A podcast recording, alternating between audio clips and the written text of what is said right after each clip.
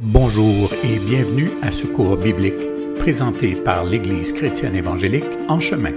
Votre animateur, Réal Gaudreau, pasteur. Bonne journée à tous. Aujourd'hui, jeudi le 2 euh, mars. Oui, 2 mars déjà euh, de l'an 2023. Ça me fait plaisir d'être là malgré les neiges abondantes qui nous tombent dessus en ce moment. Gros hiver ici au Québec. Mais ça, c'est pas grave. Moi, je préfère ça au vert-de-là. Donc, une bonne journée à tous. Aujourd'hui, on est à la séance 6 de ce cours euh, Doctrine de Dieu. Donc, j'espère que vous allez bien. Donc, comme je le fais toujours, euh, en commençant, un gros merci pour les encouragements, pour les questions, pour les sujets qui sont proposés à tout ça. Donc, c'est vraiment béni. Euh, c'est un cours que j'apprécie, moi, personnellement, euh, beaucoup, parce que se replonger dans la, la grandeur de Dieu, dans sa souveraineté, moi, ça me fait énormément de bien. Et euh, je vois par les commentaires que c'est ce que ça vous fait aussi. Donc, euh, j'en suis vraiment euh, très, très, très heureux. Donc, dans cette séance 6, nous allons d'abord commencer par faire la rétrospective de la séance 5, comme je fais toujours. Donc, la semaine dernière, lors de la séance 5, nous avons regardé de près la souveraineté de Dieu en action euh, et comment euh, Paul la regarde, lui, à partir de son texte d'Éphésiens chapitre 1, versets 4 à 12. Donc, même si le mot euh, souveraineté n'est pas impliqué dans le texte d'Éphésiens 1, 4 à 12, c'est quand même ce dont l'apôtre Paul parle, le dessein de Dieu qui, tel que proposé par les nombreux prophètes de l'Ancien Testament, trouve son accomplissement et sa finalité en Jésus-Christ avec toutes les bénédictions et les richesses spirituelles que ça amène aux élus euh, dans l'Église, qui est cette nouvelle entité, le nouveau peuple de Dieu, constitué de païens et de juifs, qui, dans cette nouvelle identité qu'est l'Église, euh, ne sont plus ni juifs ni grecs, mais deviennent une nouvelle sorte, une nouvelle population, un nouveau peuple de Dieu, où les distances ethniques, nationales disparaissent complètement. Donc, c'est intéressant, la lettre aux Éphésiens, pour ça, et c'est ce qu'on a vu euh, la semaine dernière. Euh, on a parlé également de, toute la question de la nouvelle alliance, euh, et on a vu que Éphésiens 1 est en quelque sorte une explication dans le temps de l'Église euh, de la confirmation que la nouvelle alliance de Jérémie 31 est bel et bien l'Église. Donc ça, c'est ce qu'on a vu la semaine dernière. Au menu ce soir, euh, la souveraineté de Dieu. On va voir trois choses. La souveraineté de Dieu et transcendance divine. Euh, donc, on va démêler quelques affaires là-dedans, c'est vraiment, mais vraiment intéressant comme sujet. Alors, euh, je vais expliquer qu'est-ce qu'on veut dire par transcendance. Des fois, il y a des mots comme ça qui sont euh, un petit peu plus complexes que d'autres, mais on va prendre le temps d'expliquer ça. Le deuxième sujet, ça va être la souveraineté de Dieu. Selon une étude de pasteur John Piper, qui est bien connu, qui est une autorité très, très crédible, tant qu'à moi, là, pour euh, euh, lui parler de souveraineté de Dieu. Donc, ma malheureusement, j'ai perdu le lien où j'avais trouvé cette étude sur Internet, mais si vous voulez la trouver, John Piper, Souveraineté et Providence divine, vous allez sûrement trouver ça très, très facilement. Le, le troisième point, euh, on va parler du texte d'Ésaïe 55 où il est question de mes pensées sont au-dessus de vos pensées. Mes pensées ne sont pas vos pensées, dit l'Éternel. Donc, on va regarder ce texte-là pour découvrir la richesse qui s'y cache, qui est vraiment très importante pour chacun de nous. Donc, commençons dès maintenant par le premier sujet, souveraineté de Dieu et transcendance divine. Euh, au fond, là, ça fait deux séances que je parle de la souveraineté de Dieu, puis je vais en parler encore ce soir, puis peut-être encore la semaine prochaine.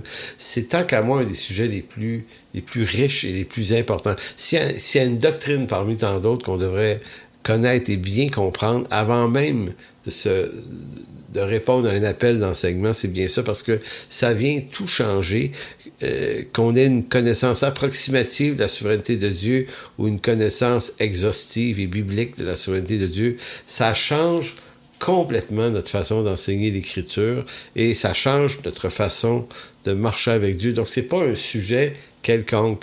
C'est pour ça que tous les grands penseurs et théologiens au cours de l'histoire de l'Église, des 2000 dernières années. Vous savez, ceux-là qui ont existé il y a un siècle, deux siècles, huit siècles, dix siècles, vingt siècles, euh, ceux qui ont passé à travers le temps et dont on peut lire encore les, ouvrages, euh, c'est que tous ces grands hommes euh, ont été nécessairement confrontés un jour à être obligés de réfléchir et comprendre l'importance de la souveraineté de Dieu dans le dessein divin de l'homme. En d'autres mots, quand on se met à étudier l'Écriture, et si on veut être un enseignant de l'Écriture, tôt ou tard, on va être confronté, on va rencontrer cette espèce de muraille de la souveraineté de Dieu, et on ne peut pas la contourner parce que c'est à travers cette compréhension-là euh, qu'on va comprendre qui est Dieu, comment ça fonctionne. J'appelle ça une muraille parce que ça, ça nous arrête, la, souveraineté de Dieu, dans notre élan, et on est obligé de faire quelque chose avec ce sujet-là. Alors, ou bien, comme certains font, euh, vont décider de la contourner pour essayer de ne pas trop en tenir compte. Et si on fait ça, ben, on va enseigner, on va se donner une théologie qui va, qui va être faite d'essence et d'arôme de notre humanité, de ce qu'on en pense. Euh, moi, je pense qu'il faut gravir le mur de la souveraineté. Il faut s'efforcer de, de, grimper cette muraille et d'en comprendre euh, euh, tous les aspects. Parce que lorsqu'on arrive de l'autre côté, et là, ma métaphore est un peu forte, mais lorsqu'on a choisi de gravir cette muraille de la souveraineté de Dieu pour en comprendre les aspects, eh bien, ça change complètement notre enseignement pour le mieux. Tant qu'à moi, là, c'est presque une seconde nouvelle naissance, tellement que l'impact a été fort dans ma vie. donc, c'est pour ça que je dis, tous les grands penseurs ont été obligés de se confronter à cette réalité de la souveraineté de Dieu, et c'est la raison pour laquelle leurs ouvrages traversent le temps. Et ça parce que la juste connaissance de la souveraineté de Dieu modifie complètement la perspective que nous avons de l'action de l'œuvre de Dieu dans l'histoire des hommes. En fait, toute instruction biblique qui ne prend pas en compte la souveraineté euh, de Dieu comme point de départ de la réflexion théologique ne pourra que réduire l'œuvre de Dieu aux contingences de la réalité humaine. Je dis ça encore, toute instruction biblique qui ne prend pas euh, en compte la souveraineté de Dieu comme point de départ de la réflexion théologique ne pourra que réduire, écoutez bien là, réduire l'œuvre de Dieu aux contingences de la réalité humaine. Euh, veut dire euh, ce qui arrive dans ce monde, les possibilités, les événements de la réalité humaine. Donc c'est comme si, si la, la, souveraineté de Dieu domine pas notre réflexion théologique, quand on va enseigner, bon, on va réduire Dieu à être coincé dans les événements, les possibilités humaines, pour aboutir ben, à quoi? Ben, à un enseignement qui enferme Dieu dans les défis spontanés de l'espace et du temps. Donc c'est comme ça que beaucoup de croyants parlent de Dieu. Dieu est présent, mais il est comme avec nous dans l'affaire, mais un peu coincé enfermé dans ça, puis euh, il nous demande de prier pour lui ou prier avec lui pour combattre les forces. Et c'est là qu'on voit on se dit, OK, il y a de la prière, il y a des combats spirituels, on ne dit pas le contraire, mais il faut les comprendre à l'intérieur de la souveraineté de Dieu. Donc, Dieu, en réalité, n'est pas coincé dans les contingences humaines. Il les transcende, il les dépasse, et de loin. Donc, dans ce sens, pour ceux qui ne comprennent pas bien la souveraineté de Dieu, ben, Dieu se trouve réduit à n'être qu'un acteur puissant, même tout puissant, mais tout de même soumis aux effets circonstanciels du temps, tels que nous, les hommes, nous la subissons. Donc, on réduit Dieu à ce niveau-là. C'est pourquoi bien des chrétiens vont, considérer l'Église comme une armée appelée à combattre, à se battre aux côtés de Dieu pour libérer le terrain des démons que Dieu euh, veut aussi euh, combattre grâce au secours de nos prières. Voyez-vous, euh, vous allez dire, ouais, en fait, c'est pas vrai, ça. C'est pas que c'est faux, c'est que si le regard qu'on a sur le combat spirituel tient pas compte de la souveraineté de Dieu, mais la parfaite souveraineté de Dieu, là, je parle pas d'avoir une connaissance approximative. Je parle d'avoir soi-même trouver des bons ouvrages de bons docteurs en théologie et d'avoir compris clairement ce que ça implique la souveraineté de Dieu, parce que ça vient changer notre image du combat spirituel. Donc pour certains, euh, l'Église euh, est comme une armée que Dieu appelle, puis plus on va être de croyants, plus on va combattre, plus on va être fort, et plus ça va aider Dieu dans la réussite de son dessein. Euh, c'est grossièrement dit. Beaucoup vont dire, ben non, on ne croit pas ça. Non, mais votre discours dit ça. Donc, des fois, on ne se rend pas compte qu'on est dans une contradiction avec l'Écriture parce qu'on est en train de dire quelque chose que l'Écriture ne pourrait pas défendre. Donc, l'Église n'est pas une armée. Elle est le peuple de Dieu. Oui, elle est appelée à intercéder. Oui, elle est appelée à prier. Oui, elle est appelée à combattre. Mais selon le dessein de Dieu, selon sa souveraineté, parce qu'en réalité, si dans la réalité humaine, il, reste encore des résidus de combat, dans la réalité de la souveraineté de Dieu, c'est déjà vaincu. C'est complètement vaincu. D'ailleurs, je, vous recommande, si vous avez le temps, trouver sur euh, YouTube une étude du docteur Pierre Constant, euh, qui a, il y a un an, en fait, une étude sur, euh, un an, peut-être deux, pense en 2021, fait une étude, euh, très bonne étude sur le livre de l'Apocalypse. Et dans la séance première, la, première séance, donc écrivez Pierre Constant, virgule, Apocalypse, vous allez facilement trouver ça sur YouTube. Euh, dans son, la première séance, Apocalypse 1, euh, il fait une remarque très intéressante, très précise sur comprendre que le livre de l'Apocalypse nous dit pas comment combattre pour obtenir la victoire, mais nous rassure que la victoire est déjà acquise, même s'il reste des combats. En tout cas, je laisse euh, les soins au docteur Constant de, vous expliquer ça. Donc voilà. Si, euh, si Dieu n'était pas totalement souverain, selon ce que certains pensent, et, et là, j'entends des gens dire non, on croit tous qu'il est souverain. C'est faux. On dit tous qu'il est souverain, mais on le croit pas tous parce que beaucoup de croyants ont pas vraiment une idée de ce que ça veut exactement dire et surtout de ce que ça implique dans la vie de tous les jours. Donc, si Dieu n'était pas totalement souverain, ben, il ne serait pas alors non plus victorieux et la bonne finalité de son plan ne serait toujours pas assurée. Et donc, votre salut n'est toujours pas certain car tout dépend de ce qui triomphera au bout de l'histoire quand on se met à vouloir combattre les circonstances, les événements, les gouvernements, les élites, quand on est dans ça, qu'on veut vaincre ça, c'est comme si on a l'impression que pour que Dieu puisse avoir une victoire sur ces choses, ben, il, faut se réveiller, là. Il faut, se lever, le frère. Il faut, faut combattre. Mais en réalité, parler comme ça, c'est de parler à partir d'une ignorance, mais absolument complète du plan souverain de Dieu, car en réalité, on n'a pas à combattre contre la chair et le sang, donc contre les personnes, les gens, les circonstances. Et si on a à combattre contre des principautés dans les lieux célestes, on est à la fois en train de combattre selon le plan de Dieu, dans quelque chose pour lequel la victoire est déjà acquise. De toute façon, donc Dieu nous fait, par la prière, participer à son œuvre, mais elle est déjà vaincue. je sais que c'est difficile de, se dire, mais à quoi bon prier? Mais parce que Dieu nous invite à participer à son plan. Donc, si vous allez dans Romains chapitre 8, là, euh, Romains 8, 31, vous allez voir que euh, dans ce texte-là, là, Romains 8, 31, 39, est par définition le constat final de la victoire de Dieu à la fois sur le péché, à la fois sur les puissances hostiles. Euh, hostiles à quoi? Ben, hostiles à Dieu, hostiles à son Église, hostiles aux enfants de Dieu. Ce texte exprime en toutes sortes, en, quelque sorte, la fidélité absolue de la souveraineté de Dieu dans l'histoire de l'homme et son salut. Donc, allez dans ce texte-là, là, si vous avez l'occasion, Romains 8, 31. Et, si j'utilise ça, on donne un cours sur la doctrine de Dieu.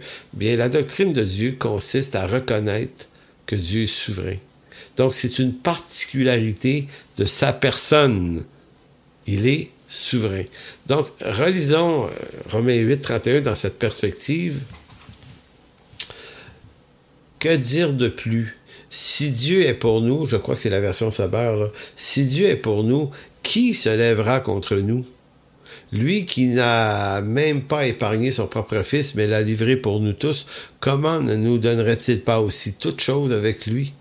Qui accusera les élus de Dieu? Donc, vous voyez, ici, on pourrait dire les démons, les esprits méchants, qui le font dans le temps réel, mais qui, dans le temps de Dieu, ne peuvent plus le faire. Qui accusera encore les élus de Dieu? Dieu lui-même les déclare justes.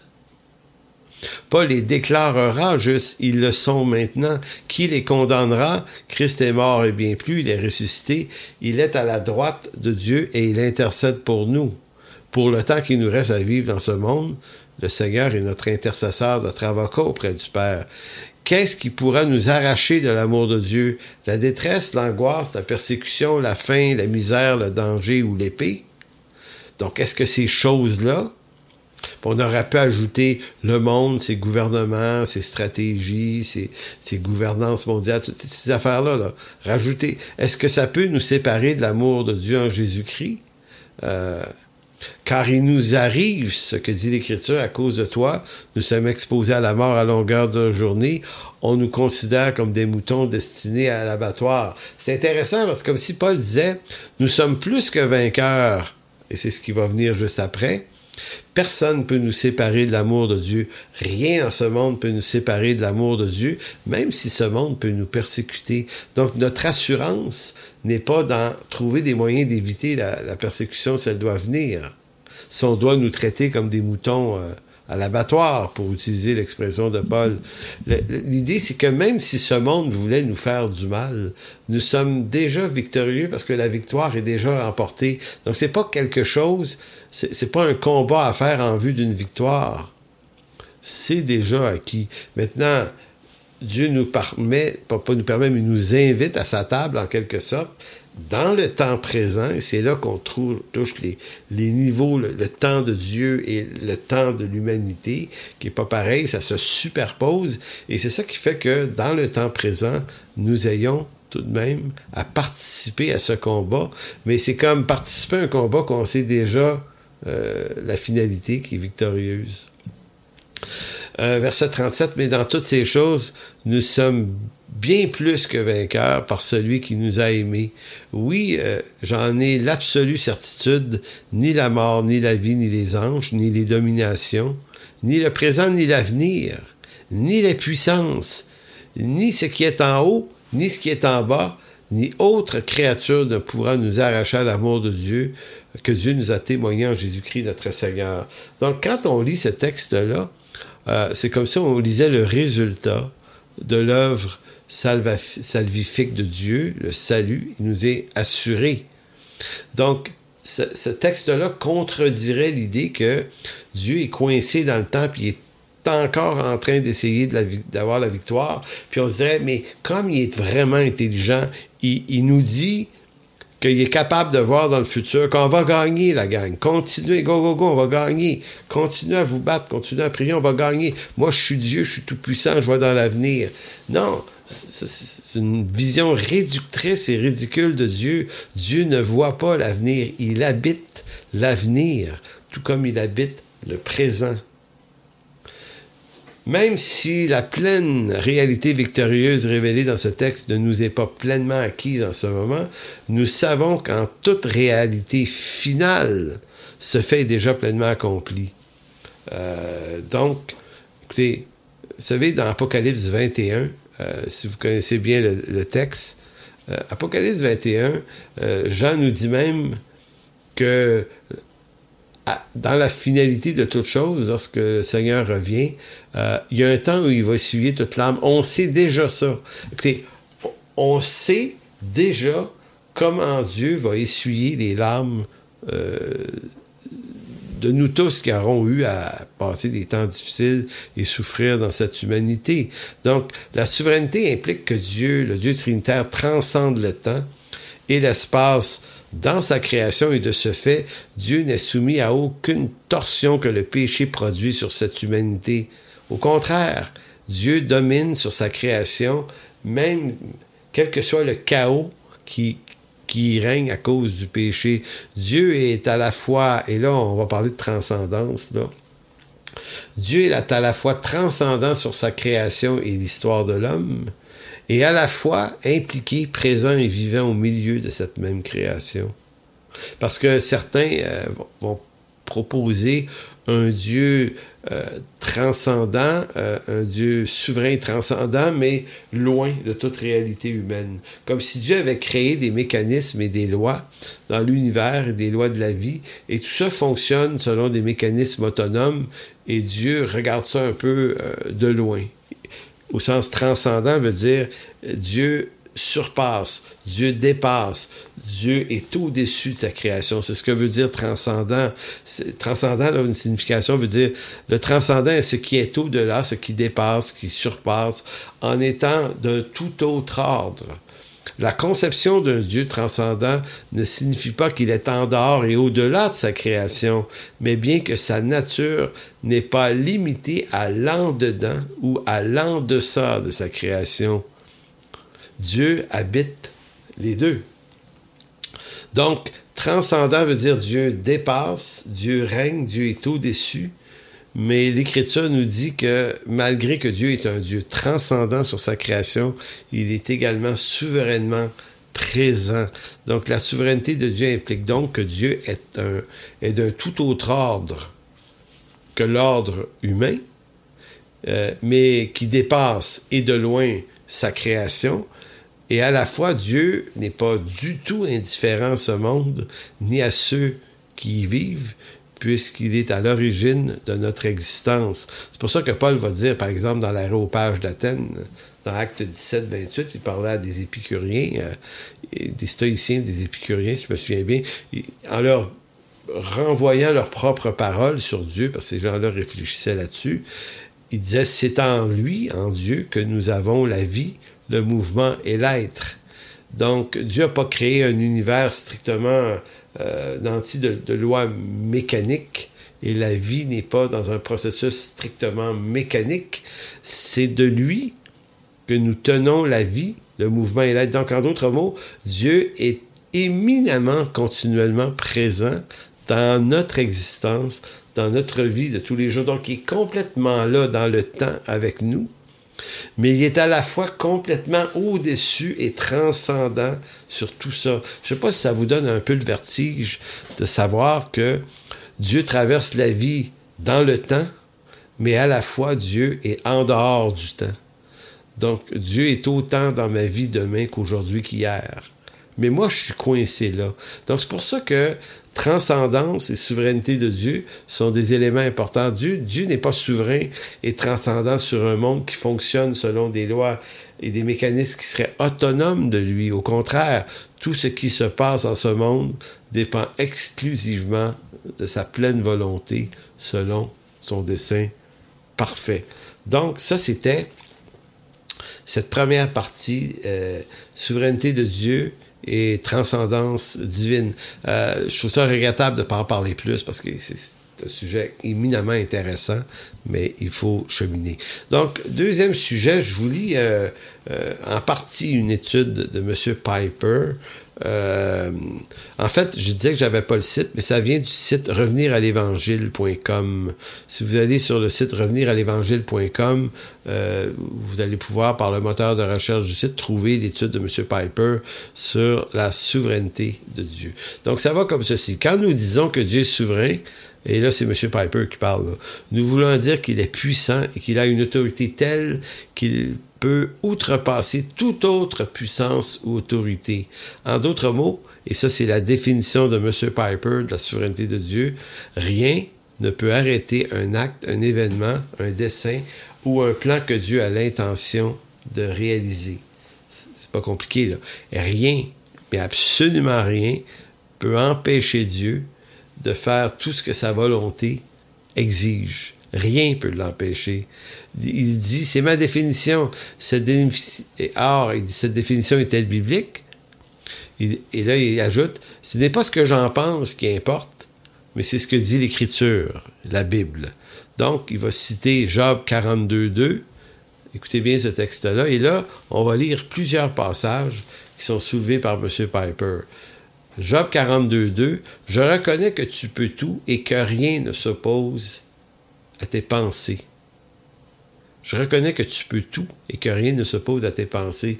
Intéressant que cette déclaration-là de Job euh, est justement faite dans le contexte d'une attaque démoniaque contre lui. Donc, si le malin a pu l'atteindre, c'est euh, en soumission à la volonté et au dessein de Dieu. Vous allez c'est un peu spécial comme histoire, mais lisez le livre de Job et vous allez vous rendre compte que Dieu n'a pas perdu le contrôle et que Satan n'a pas pris le contrôle. Euh, s'il a pu agir le malin sur Job, c'était avec l'ordre de Dieu, sinon il ne pourrait pas le faire. Maintenant, c'est une information importante pour ceux qui voient des démons partout. C'est une information extrêmement importante. Et quand Dieu a décidé de rebénir à nouveau Job à la fin, euh, c'est pour ça que Job s'exclame en adoration en disant Tu peux tout et rien, même pas le malin peut s'opposer à tes pensées. Et tes pensées, euh, on va revenir là-dessus euh, dans la troisième partie de ce cours. On va, dans Isaïe 55, c'est très, très intéressant. Donc, on ajoute Daniel 4.35 comme texte biblique important sur la souveraineté de Dieu. Daniel 4.35 est écrit Dieu agit comme il lui plaît avec l'armée des cieux et les habitants de la terre. Il n'y a personne qui résiste à sa main et qui lui dise Que fais-tu donc Dieu n'a pas perdu le contrôle, même si une partie de l'armée des cieux est devenue démoniaque et a suivi, si on pourrait dire, Lucifer dans sa rébellion. Euh, Dieu pas en train de dire, je contrôle tout, l'armée des cieux, les bons anges, les habitants de la terre, mais j'ai perdu le contrôle sur un autre gang, mais écoutez, je vais m'en occuper. Euh, il s'en est déjà occupé. Euh, et aucun de ces esprits méchants-là ne fait ce qu'il veut. Ésaïe 46, versets 9 et 10. Car je suis Dieu, il n'y en a point d'autre. Je suis Dieu et nul n'est semblable à moi, mes arrêts subsisteront et j'exécuterai ma volonté. Donc Dieu, euh, comment vous dire, il n'y a personne ni rien à sa hauteur qui peut s'objecter à lui. Ses arrêts, ses ordres, ses desseins vont subsister et j'exécuterai toute ma volonté. Très intéressant. Euh, Éphésiens 1, 11, on a lu ça la semaine passée, mais Dieu opère toutes choses suivant la résolution de celui qui opère, suivant la résolution de celui qui opère, qui opère, qui opère toutes choses, pas certaines choses, mais toutes choses d'après le conseil de sa volonté. Éphésiens 11. Donc la souveraineté de Dieu est illimitée sur de nombreux sujets spécifiques. Des événements apparemment aléatoires, la nature, les animaux, les nations, les décisions humaines. Donc Piper propose ici que Dieu n'est pas seulement dans la déclaration de sa souveraineté, il est spécifiquement sur, euh, sur des, des, des, euh, des événements de la vie humaine ou de la nature ou du règne animal. Dieu est souverain et sa, souveraineté-là, c'est pas juste une royauté existante, une grande autorité lointaine. Elle, est, elle s'implique dans la vie, mais sous plusieurs angles. Donc, il est souverain sur la nature, par exemple. Euh, Psaume 135, versets 6 et 7, qui dit Tout ce que le Seigneur souhaite, il le fait dans les cieux et sur la terre, avec les, dans les mers et dans les abîmes. C'est lui qui fait monter les nuages des extrémités de la terre. Il produit les éclairs et la pluie. Il tire le vent de ses trésors. Donc, toutes les rouages des lois de la nature, ici, elles existent, ces lois-là, sont entièrement dépendantes de la volonté de Dieu. Donc, c'est pas juste El Niño. Et tous les phénomènes ou les mécanismes qui sont là dans la nature, qui sont observables, qui sont scientifiquement euh, découvrables et compréhensibles de plus en plus, relèvent de lois de Dieu, mais qui ne sont pas des lois dont Dieu euh, est loin de ces lois. C'est pas juste des mécanismes autonomes. Dieu euh, maintient ou tient ces mécanismes entre ses mains. Tellement qu'on le voit dans Matthieu 8, 27, là, euh, quand Jésus a, menacé la tempête lorsqu'il traversait euh, le, lac de Tibériade.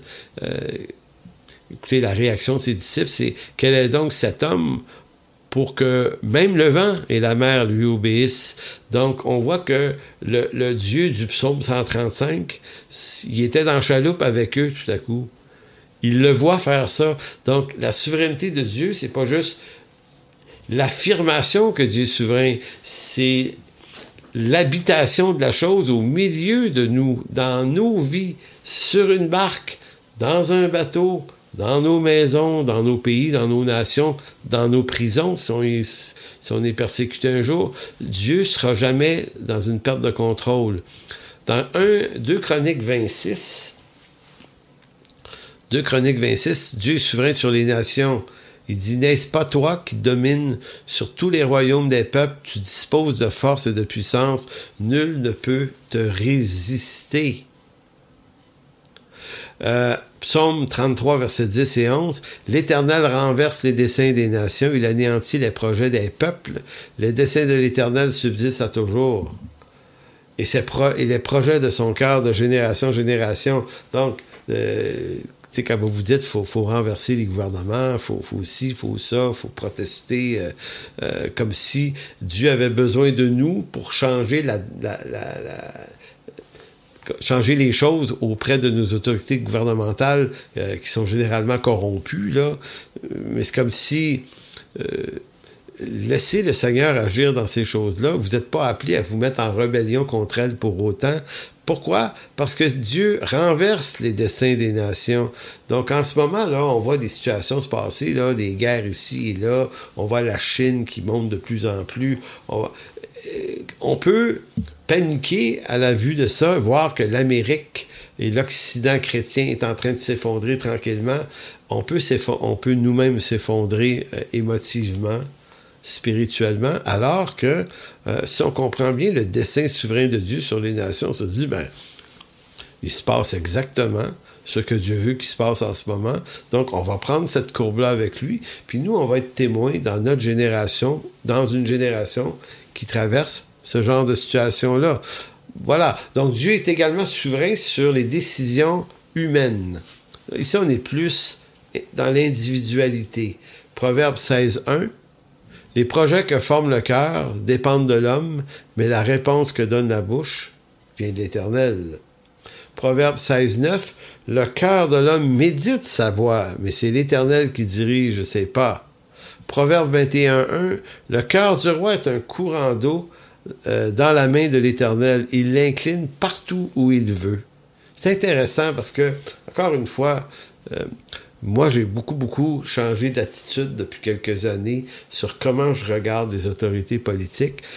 Autrefois, je les regardais dans mon humanité rebelle, mon humanité politique, ben, mes convictions, puis ce que j'aimais, ce que j'aimais pas, puis mon émotion, puis mon sentiment là-dessus, jusqu'à temps que j'ai découvert que je devais me repentir de cette vision restreinte et réapprendre à réfléchir avec Dieu sur ces choses-là c'est lui qui est le Dieu sur les peuples, sur les nations, donc, et sur ma vie. Euh, et puis, il y a cette phrase dans le livre de la Genèse. Euh, vous connaissez l'histoire de, Joseph. Et ça, c'est intéressant. Genèse 50, verset 20. Genèse 50, verset 20, c'est lorsque les frères de Joseph ont peur que Joseph se venge d'eux, parce qu'ils l'ont trahi. Soit dit en passant, ils se sont repentis, se sont prosternés en terre contre lui, ont reconnu euh, leur faute. Mais néanmoins, euh, ils ont quand même peur euh, de Joseph. Maintenant que Jacob meurt, leur, père étant plus là, ils se sont dit Ah, mais peut-être que peut-être qu'il va se venger. Alors, Joseph les rassure en leur disant Vous aviez médité de me faire du mal, et vous l'avez fait. Mais Dieu l'a changé en bien pour accomplir ce qui arrive aujourd'hui, pour sauver la vie à un peuple nombreux. Donc, Dieu l'a changé en bien. Et je tiens à préciser une chose. Vous ne pouvez pas vous servir de ce texte-là pour excuser le mal qu'une personne fait. Ça excuse pas son mal. Cette personne-là qui fait le mal doit s'en repentir. Mais bien qu'elle doit s'en repentir, ça n'empêche qu'elle se repente ou pas, ne change rien au fait que Dieu peut changer le bien en mal, en vue de son dessein. Donc ça, c'est une marque de sa très grande souveraineté. Donc ça signifie que euh, même quand Dieu approuve les voies d'un homme, il, euh, il, met à son avantage, favorise même ses ennemis. Euh, Psaume 115, verset 3, Notre Dieu est au ciel, il fait tout ce qu'il veut. Donc oui, nous dit Piper, il est biblique de dire que Dieu est souverain, et signifie par là qu'il a un tel pouvoir et une telle autorité qu'il n'y a rien qui peut arrêter avec succès un acte, un but que Dieu veut accomplir. Ensuite, il va continuer avec deux grandes vérités sur la souveraineté de Dieu. Euh, pour ça, il va nous citer Romains 11, 33, euh, où il va dire profondeur de la richesse, de la sagesse et de, et de la science de Dieu, euh, que tes jugements, que ses jugements sont insondables et ses voies incompréhensibles. Je relis ça. Profondeur de la richesse, de la sagesse et de la science de Dieu, que ses jugements sont insondables et ses voies incompréhensibles. Et je veux qu'on retienne ce texte-là parce que dans le dernier chapitre du cours d'aujourd'hui, on va explorer un autre sujet fort intéressant sur le côté insondable et incompréhensible de ses voies. Et pourquoi c'est incompréhensible? C'est parce que Dieu est souverain, mais c'est aussi parce que Dieu, dans sa souveraineté, transcende l'histoire. Donc, on fait affaire avec un Dieu qui n'est pas juste plus brillant, puis euh, qui a une des meilleures perceptions de l'avenir que nous. On, a affaire à un Dieu qui à la fois habite en nous, mais à la fois transcende toute l'histoire de toutes choses. Donc, ses pensées à lui, qui s'exécutent dans son monde à lui, ont un impact dans nos vies, mais c'est pas clair que nous, on peut être capable de sonder complètement et clairement ces choses. C'est pour ça qu'un peu d'humilité de notre part est toujours une bonne chose. Donc, tout ce qui est insondable et impénétrable pour nous est gouverné par la plus profonde sagesse divine. Dieu ne fait jamais rien ou ne permet jamais rien de manière frénétique c'est-à-dire d'une manière dépourvue de sens ou aléatoire ou sans but, euh, sagement ou infiniment réfléchie. C'est une chose importante à laquelle nous devons faire face et accepter lorsque nous pensons à la souveraineté de Dieu. Donc, il arrive pas, il arrive des incidents, des accidents dans cette vie, dans la spontanéité de cette vie arrive plein de choses, mais c'est pas comme ça que Dieu les voit et les commande lui. Elles sont toujours commandé selon ses décrets divins, euh, minute par minute, seconde par seconde. Dieu contrôle exactement tout. Et à la fois, on peut se rebeller contre lui. Donc, c'est pas comme si on était des robots qui ne pouvons rien faire d'autre.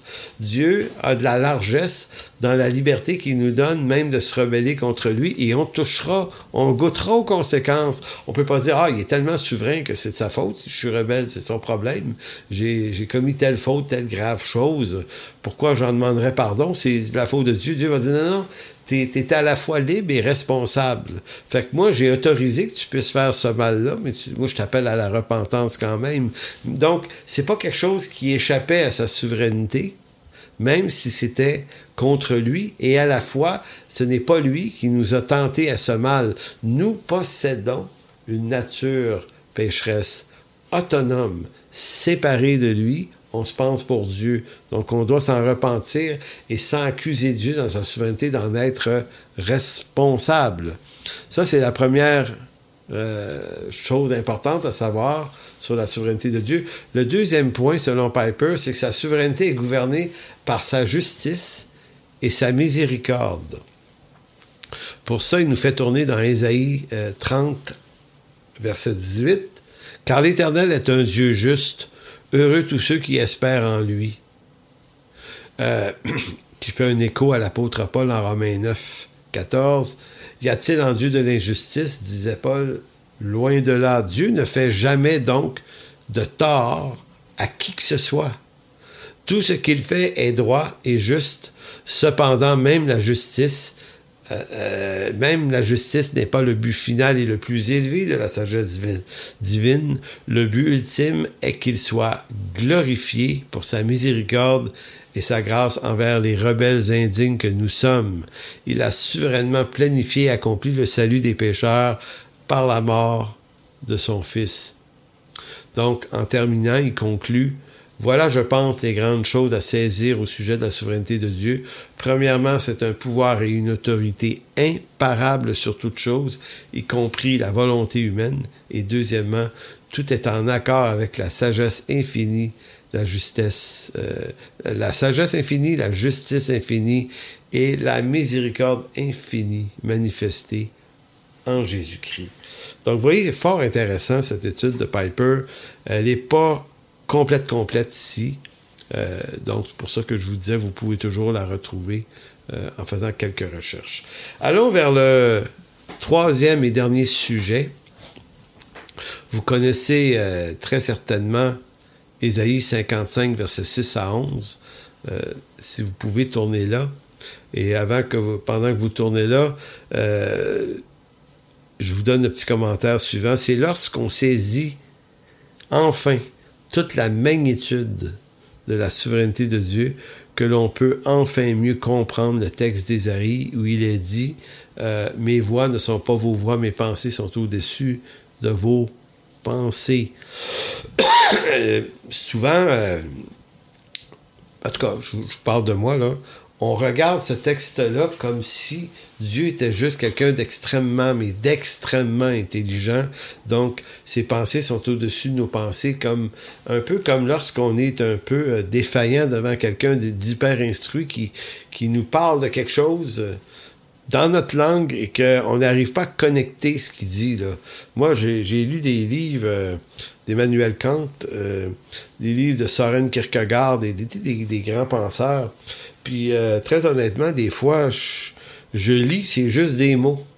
Je comprends les mots, mais l'ensemble de ces mots-là dans la phrase et dans l'idée du paragraphe et du chapitre, je suis obligé de m'arrêter. Des fois, je, pense que je comprends absolument pas de quoi il parle, mais ça a l'air important, mais je suis pas capable de saisir la, substance de l'importance du texte. Voyez-vous? Donc, moi, j'ai quelquefois pensé que si les pensées de Dieu sont élevées au-dessus des miennes, c'est juste un manque d'instruction. Mais en réalité, c'est pas exactement ce que ça veut dire. Donc, lisons les versets 6, 6 euh, à 11 d'Ésaïe 55, qui dit ceci. Euh, la première partie, c'est les versets 6 et 7. Cherchez l'Éternel pendant qu'il se trouve, parce que il est trouvable. Invoquez-le tandis qu'il est prêt, que le méchant abandonne sa voie et l'homme d'iniquité ses pensées, qu'il retourne à l'Éternel qui aura pitié de lui, à notre Dieu qui ne se lasse pas de pardonner. Euh, abandonner sa voie, on pourrait penser ici à, quelque chose de moral, parce qu'on l'entend souvent comme ben, une personne qui vit dans le mensonge, dans la débauche, euh, dans quelque chose de sale, euh, qu'elle abandonne cette voie, qu'elle revient, le Seigneur va lui pardonner son iniquité. Euh, c'est pas exactement ce dont Ésaïe parle. En, réalité, le péché de l'homme, le péché dont l'homme doit se détourner ici, euh, c'est pas une question morale, ça peut l'être aussi, mais, mais c'est pas ça qui est visé. Le péché de l'homme ici consiste à se confier dans ses propres pensées. C'est l'homme ici, euh, c'est de croire que ses pensées peuvent expliquer Dieu et son dessein. Oui, c'est ça que c'est ça que reproche Ésaïe, euh, ou, Dieu, si on veut. Et, là, je vais chercher l'Éternel pendant qu'il se trouve. Donc, il est trouvable. Invoquez-le tandis qu'il est prêt. Que le méchant abandonne sa voix et l'homme d'iniquité ses pensées. C'est là qu'est la clé. C'est abandonner tes voix, c'est abandonner ta façon de réfléchir sur les choses de Dieu. Ou abandonner ta résistance même à l'idée que Dieu n'existerait pas. Ça rentre dans cette même catégorie-là. Abandonne cette pensée, elle est une faute. Ça dit qu'il retourne à l'Éternel qui aura pitié de lui, à notre Dieu qui ne se lasse pas de pardonner. Donc ici, l'enjeu, là, c'est les pensées, c'est les croyances, c'est les convictions. Euh, même quand on est croyant, c'est comment on s'explique Dieu, comment on enseigne Dieu. C'est comme si Dieu disait, attention, il se peut que tu parles de moi comme enseignant dans ton église, à tes amis, sur Facebook, sur les réseaux sociaux, que tu fasses des déclarations à mon sujet, que mon écriture, que mes pensées contredisent complètement parce que tu penses sur Dieu ce qu'un homme pécheur pense de Dieu. Tu vas chercher quelques passages bibliques, tu te bâtis une, structure de réflexion, puis tu envoies ça. Puis moi, des fois, je lis des trucs sur euh, Internet, euh, puis je me dis, ça se peut pas qu'un croyant ait écrit une chose pareille, tellement c'est absurde. Par rapport à l'écriture, c'est pas humainement absurde. Des fois, ça fit avec notre intelligence, nos pensées à nous.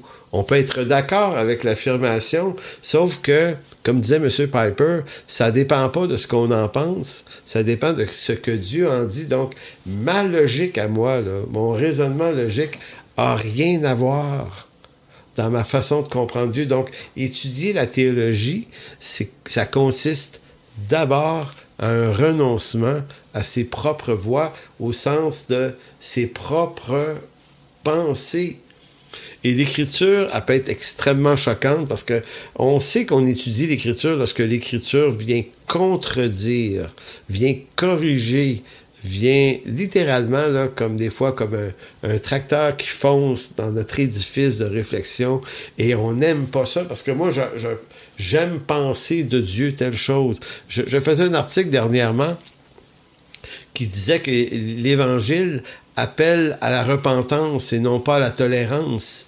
Et je sais que ce titre-là va choquer des chrétiens parce que beaucoup de chrétiens veulent un Dieu hyper tolérant contre tout ce qui se passe dans la société actuelle. Donc, il faudrait faire de la place à à peu près tout le monde dans nos églises. Les transgenres, il faut donner de la place aux homosexuels. Euh, l'idée, c'est qu'on ne doit rien juger, on ne doit rien penser. Euh, Dieu ne juge rien, Dieu ne pense rien, nous accepte tel qu'on est. Mais c'est faux.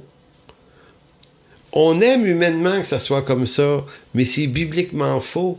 Tout homme, et là, je parlais d'homosexualité, puis excusez-moi, je ne veux pas viser ça en particulier. Euh, toute autre forme de débauche qui, qui, regardez, l'hétérosexualité dans la débauche, c'est un autre péché, c'est tout, là. Toutes les convoitises qui l'accompagnent, les fraudes, les mensonges. Euh, en d'autres mots, euh, on aime penser que Dieu est un Dieu bonasse qui tolère. Mais Dieu ne tolère pas le mal. Le mal ne peut pas subsister dans sa présence. C'est pourquoi il nous appelle à la repentance. Maintenant, il se peut qu'on ait des énormes problèmes euh, très intrusifs dans nos vies, très dominants, et que la repentance semble pas avoir fait son fruit complètement. Mais écoutez, c'est pas si grave que ça. Il faut néanmoins se garder dans une attitude coutumière de repentance sans arrêt. C'est-à-dire que euh, 7 fois, 77 fois, on va se repentir si la chose revient, mais on ne doit pas traverser la clôture et finir par dire si je ne suis pas capable de m'en défaire, ça doit être une normalité et Dieu doit la tolérer dans ma vie. Euh, non, il faut que je reste dans une attitude de repentance et de regret face à tout ce qui vient confronter dans ma vie la sainteté de Dieu. Donc, ici, Isaïe 55, c'est beaucoup ça. C'est comme si Isaïe disait, de la part de Dieu, arrêtez de penser que vous pensez correctement sur ce que Dieu pense. Pourquoi? Verset 8. Car mes pensées ne sont pas vos pensées et vos voix ne sont pas mes voix, dit l'Éternel. Autant les cieux sont élevés au-dessus de la terre, autant mes voix sont élevées au-dessus de vos voix et mes pensées au-dessus de vos pensées. Donc Dieu, ici, n'est pas en train de dire, euh, vous pensez mal, moi je pense beaucoup mieux que vous, adoptez mes pensées. Non, Dieu dit, je pense tout autrement. Et pour être capable d'en capter une partie, il va falloir que vous reveniez à moi, que vous renonciez à vos pensées, puis que vous voyez ça comme une faute, et que vous vous concentrez sur ce que je pense. Et ça, on fait ça en lisant attentivement l'Écriture, en lisant attentivement l'Écriture, et c'est là que le rôle des docteurs, Éphésiens 4.11, sont extrêmement utiles pour euh, la croissance des saints en vue de l'œuvre de Dieu. Maintenant, ça se termine ça en disant, versets 10 et 11, comme la pluie et la neige descendent des cieux, ils n'y retournent pas sans avoir arrosé, fécondé la terre et fait germer les plantes, sans avoir donné de la semence au semeur et du pain à celui qui, mange. Ainsi en est-il de ma parole qui sort de ma bouche. Elle ne retourne point à moi sans effet, sans avoir exécuté ma volonté et accompli mes desseins.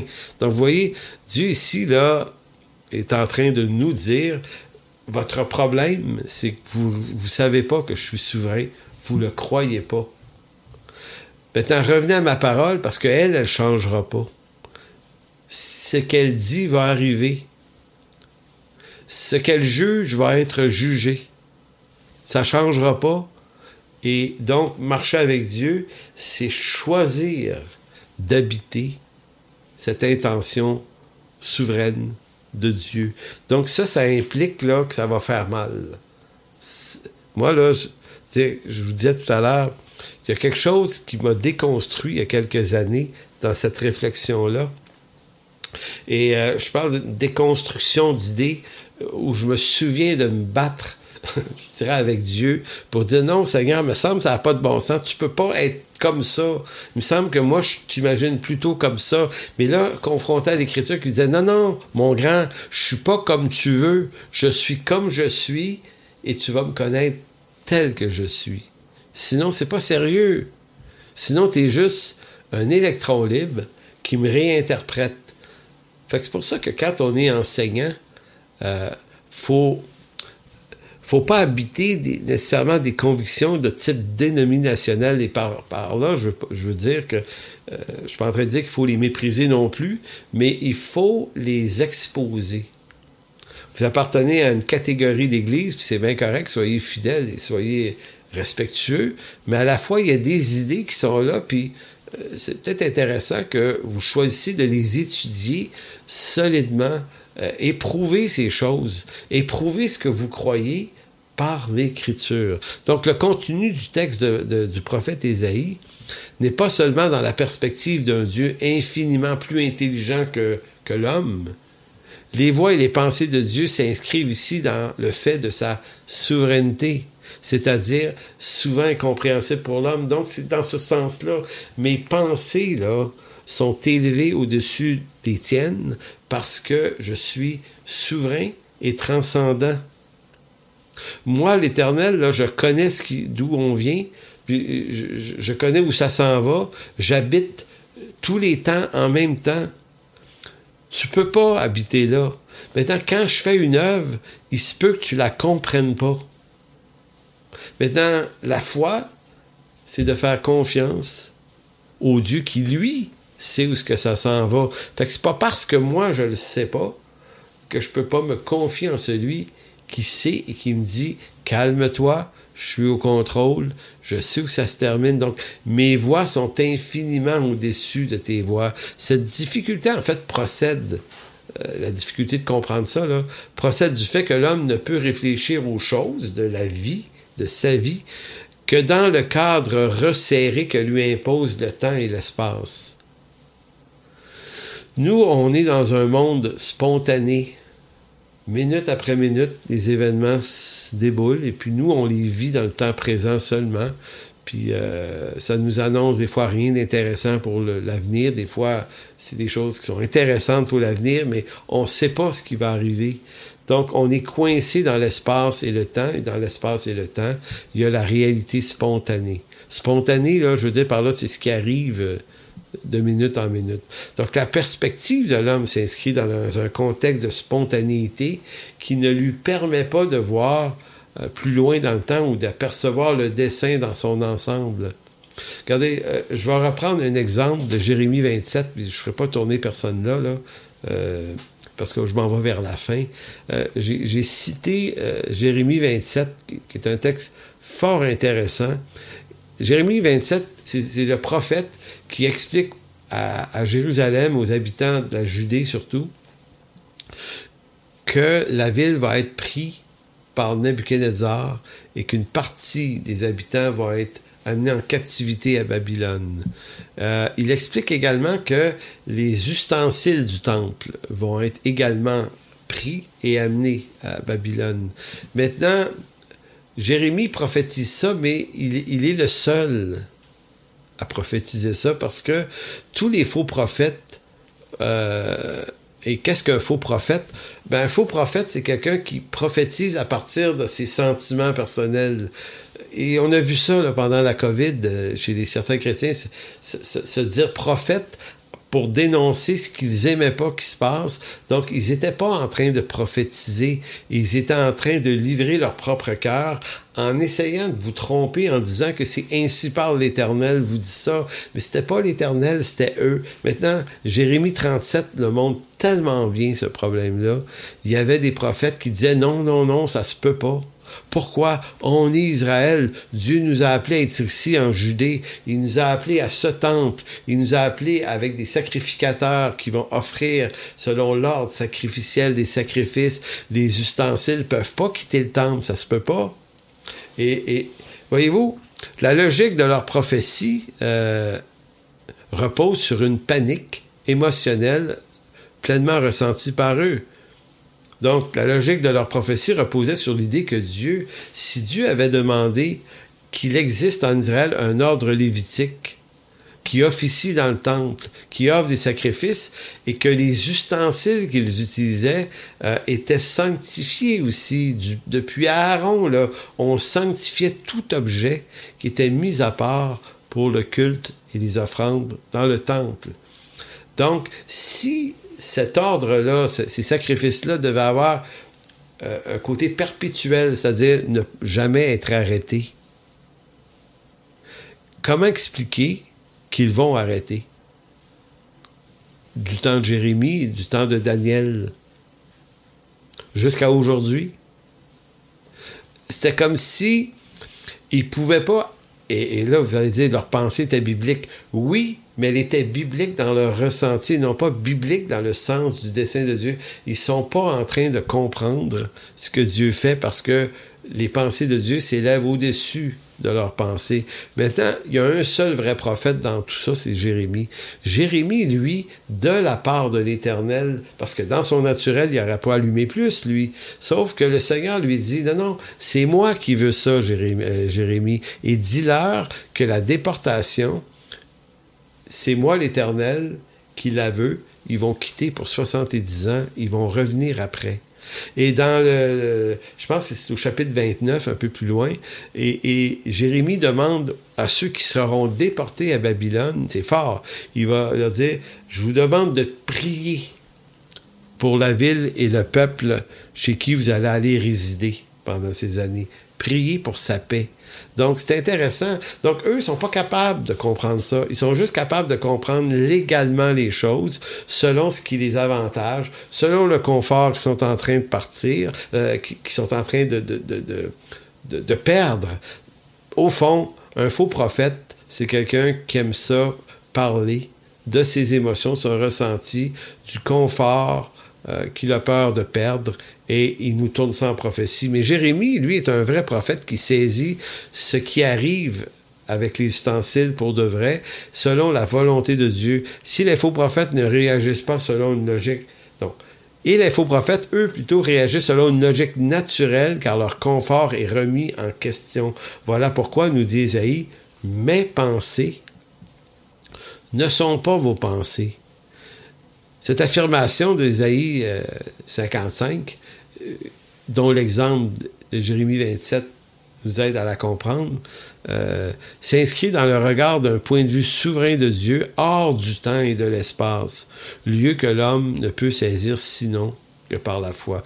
Donc, en conclusion ce soir, le jour où vous décidez de prendre tout le temps qu'il faut pour comprendre bibliquement ce qu'est la souveraineté de Dieu, votre euh, relation avec Dieu sera transformée à tout jamais.